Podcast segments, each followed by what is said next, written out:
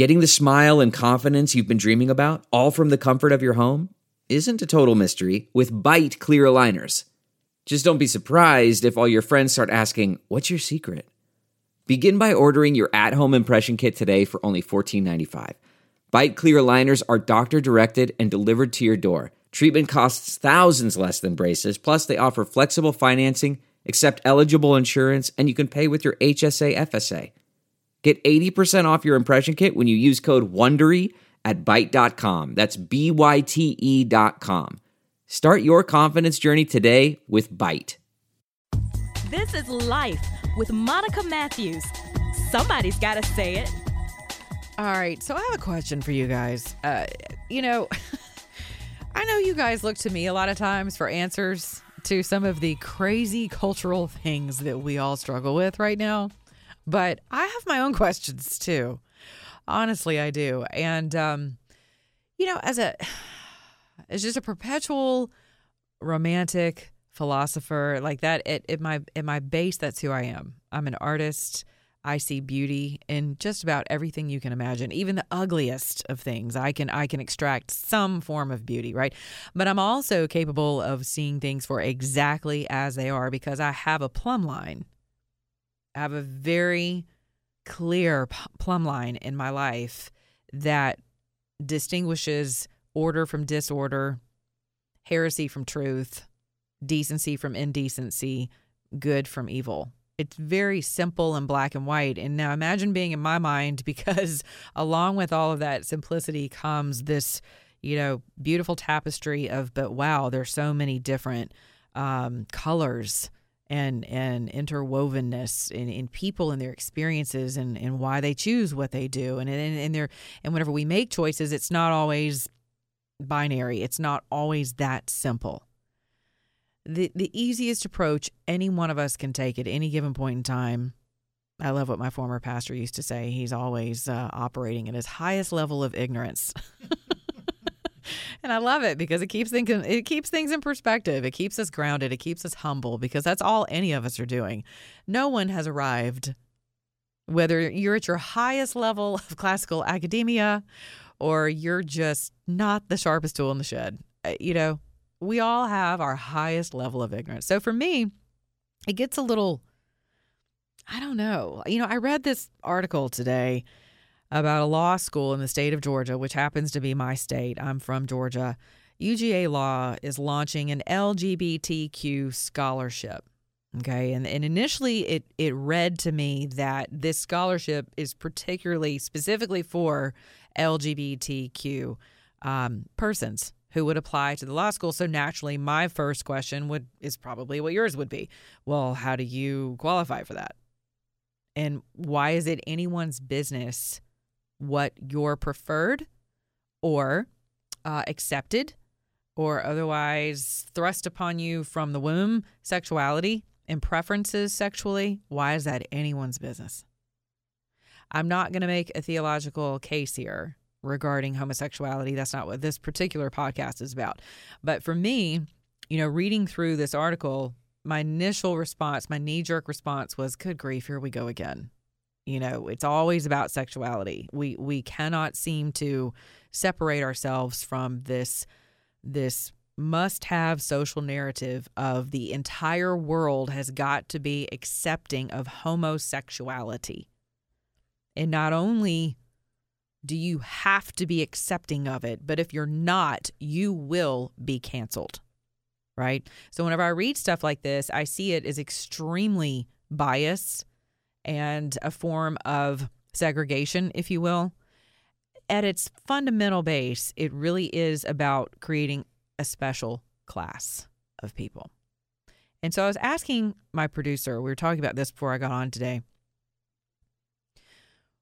When does a society get to a point where they realize that something that worked in the past in terms of driving a civilization, a society forward. For instance, affirmative action. There was a point in this country when things we were not adhering to our own constitution. We just weren't. It was there, it was in writing, but there were stopgaps in place and in people's feet on doors that would not allow an entire demographic of folks to enter in with the rest of us as a nation. And so, and, uh, and people have died to administer those rights that were laid out very plainly in black and white right there in the Constitution. People have willingly given up their lives for that. People have fought the good fight in the streets of the United States over the years, and we won. And I say we, as collectively as a nation, that's a win for us when everyone gets to abide under the shadow of the protection of liberty as it pertains to your ability to prosper in this country. And at its root, that prosperity and the ability to be dealt with justly, to me, is the foundation of our Constitution. That was that was the heart and the blood, the lifeblood, and the heartbeat and the mind behind that particular document. So, over the years, we've had to overcome and evolve. We've had to progress. Okay, I would call that pro- progress whenever everyone gets to exercise what was clearly outlined in our Constitution, right? Voting rights. You know, you're no longer three fifths of a person, you know, like you're a whole person. And we are now recognizing that legislatively, uh, socially, you know, any number of narratives and, and policies that are in place to say, you know what, we missed the mark back then, but we're here now. But there were measures put in place to ensure that for those people who were operating on their lowest level of ignorance every day, it would not allow for minorities to come into the workplace. They were not allowing for equal opportunity to take place. Is that still happening today? Yes. Is it happening in mass to the extent that it was? No. And what we've done, as far as I can see, is we've swung because this is human nature. This is what we do. We we don't land somewhere in the happy green pastures. We're either all the way over here in the red or we're all the way over here in the white. like it's either freezing cold or smoking hot, but everything in the green pasture area is something that we just tend to swing right over as people. And someone has to stop the swing on both sides and stand in the middle and say, "Okay, stop. We've overcome a lot." When does something like continuing to create special classes. And I'm going to tell you as a disclaimer, I do not consider the plight of the homosexual in this country equal to the plight of the black person in this country. That's my fundamental personal belief. I just do not. I understand that people have been murdered over their sexuality. They have absolutely been ostracized and alienated whether it's through phobia, fear, hate, whatever you want to call it. Absolutely, that has occurred and it still occurs. And I'm going to tell you, because of human nature, it will always occur. Women are not immune from it or to it. Um, blacks are not immune to it. Hispanics, anyone that's just not in the normal paradigm, whatever that is, whoever gets to make that up. and it's usually us as the voter and you're like, huh? But we put people in positions of authority and we give credence to voices in national media outlets that tell us how to think and how to feel and how to categorize people. So, my question is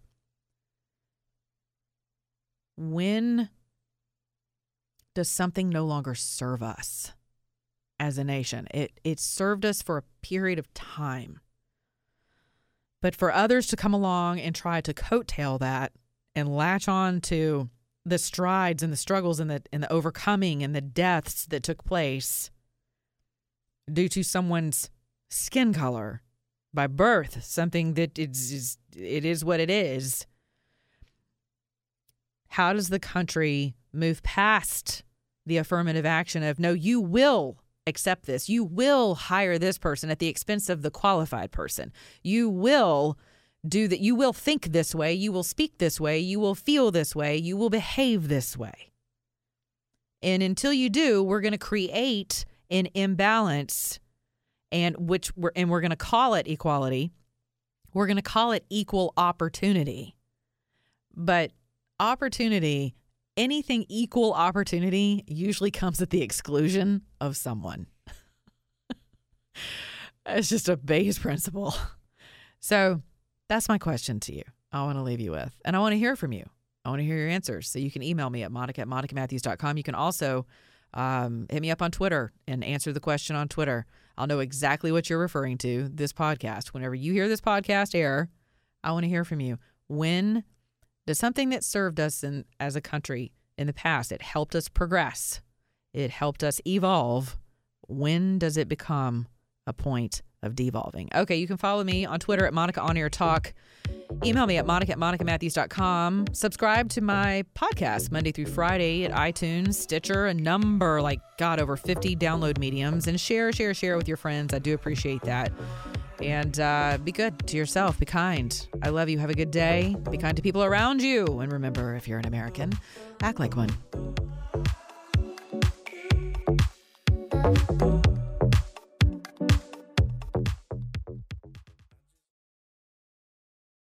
One, two, three, four. Those are numbers. But you already knew that. If you want to know what number you're going to pay each month for your car, use Kelley Blue Book My Wallet on Auto Trader. They're really good at numbers. Auto Trader.